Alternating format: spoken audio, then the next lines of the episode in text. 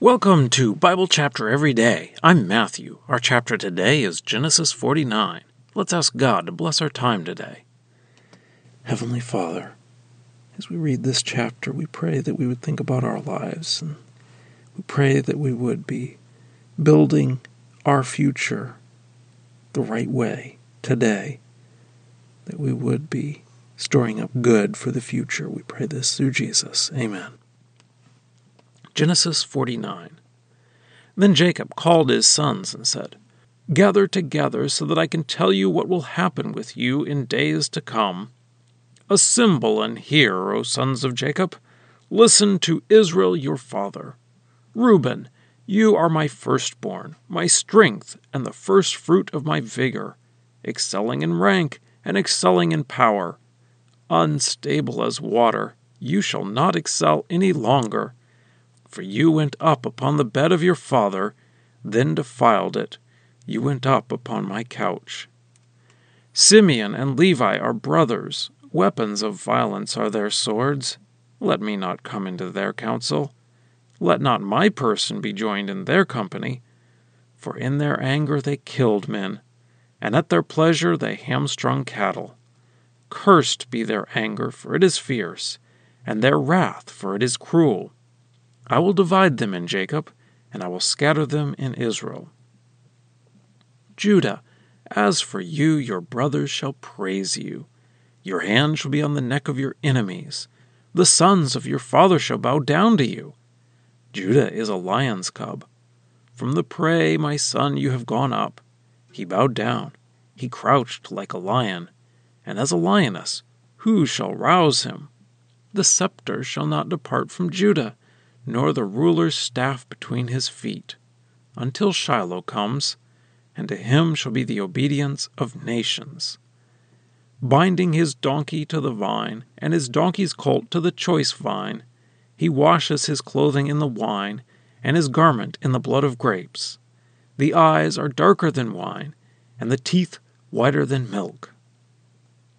Zebulun shall settle by the shore of the sea. He shall become a haven for ships, and his border shall be at Sidon. Issachar is a strong donkey, crouching between the sheepfolds. He saw a resting place that was good, and land that was pleasant.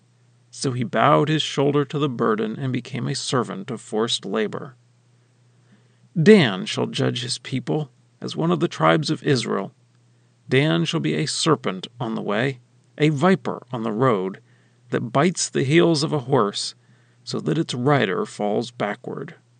I wait for your salvation, O Yahweh.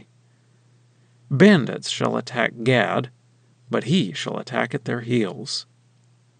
Asher's food is delicious, and he shall provide from the king's delicacies. Naphtali is a doe running free that puts forth beautiful words.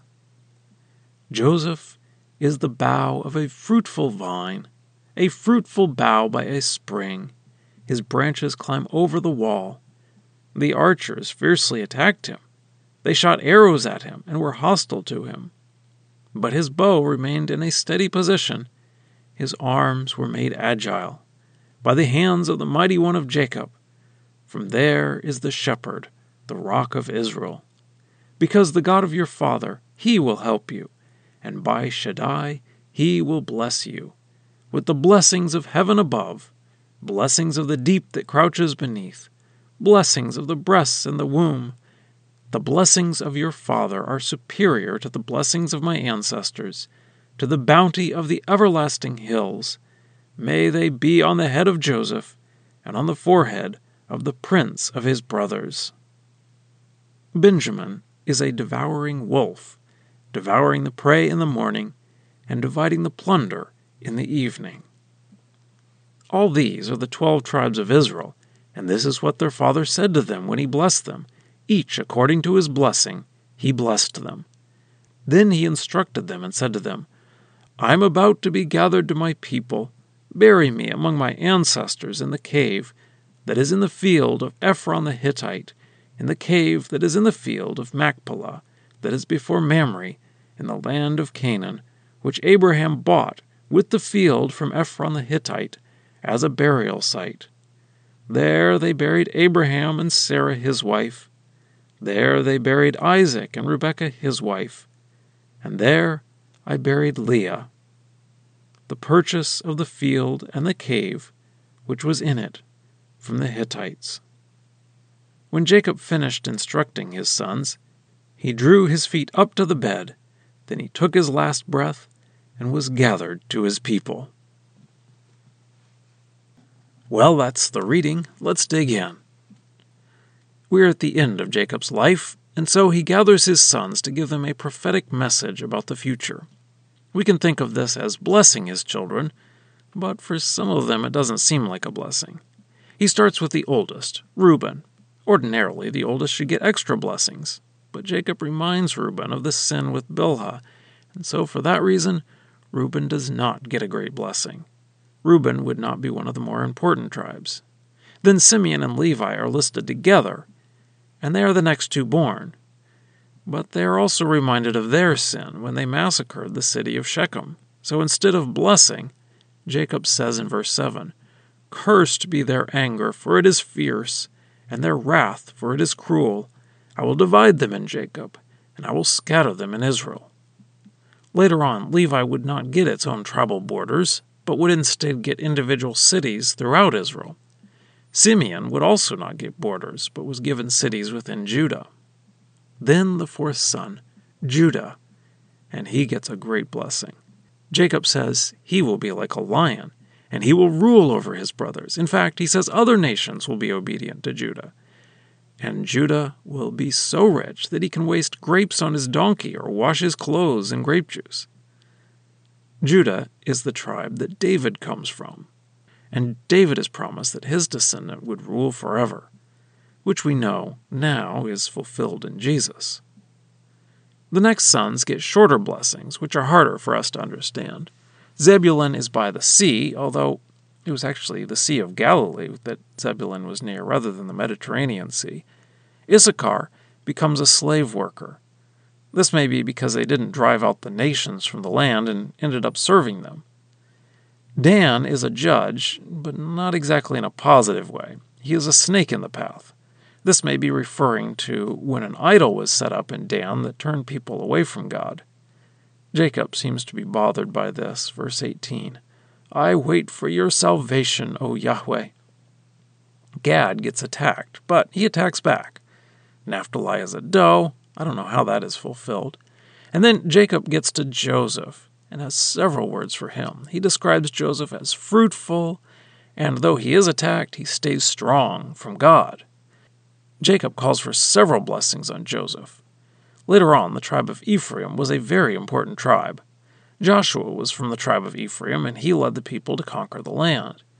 When Israel split after Solomon, the northern part was often called Ephraim, because they were the strongest tribe. Then Benjamin is described as a wolf who gets a lot to eat. We do read that Benjamin was a fierce tribe with a lot of warriors, even though it was a small tribe. Then Israel gives some final instructions about his burial.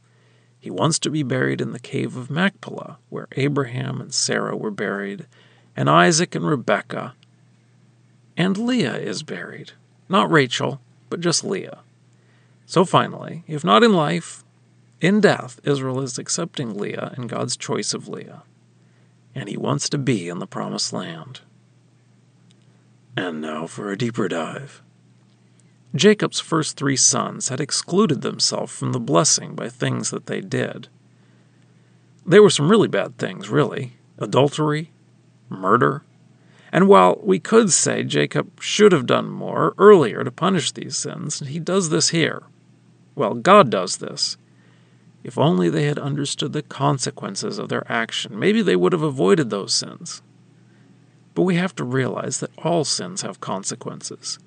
We are constantly building our future, and even the future of our children and grandchildren, by our actions. That may be a depressing thought when we look back at our past choices, but there is also hope.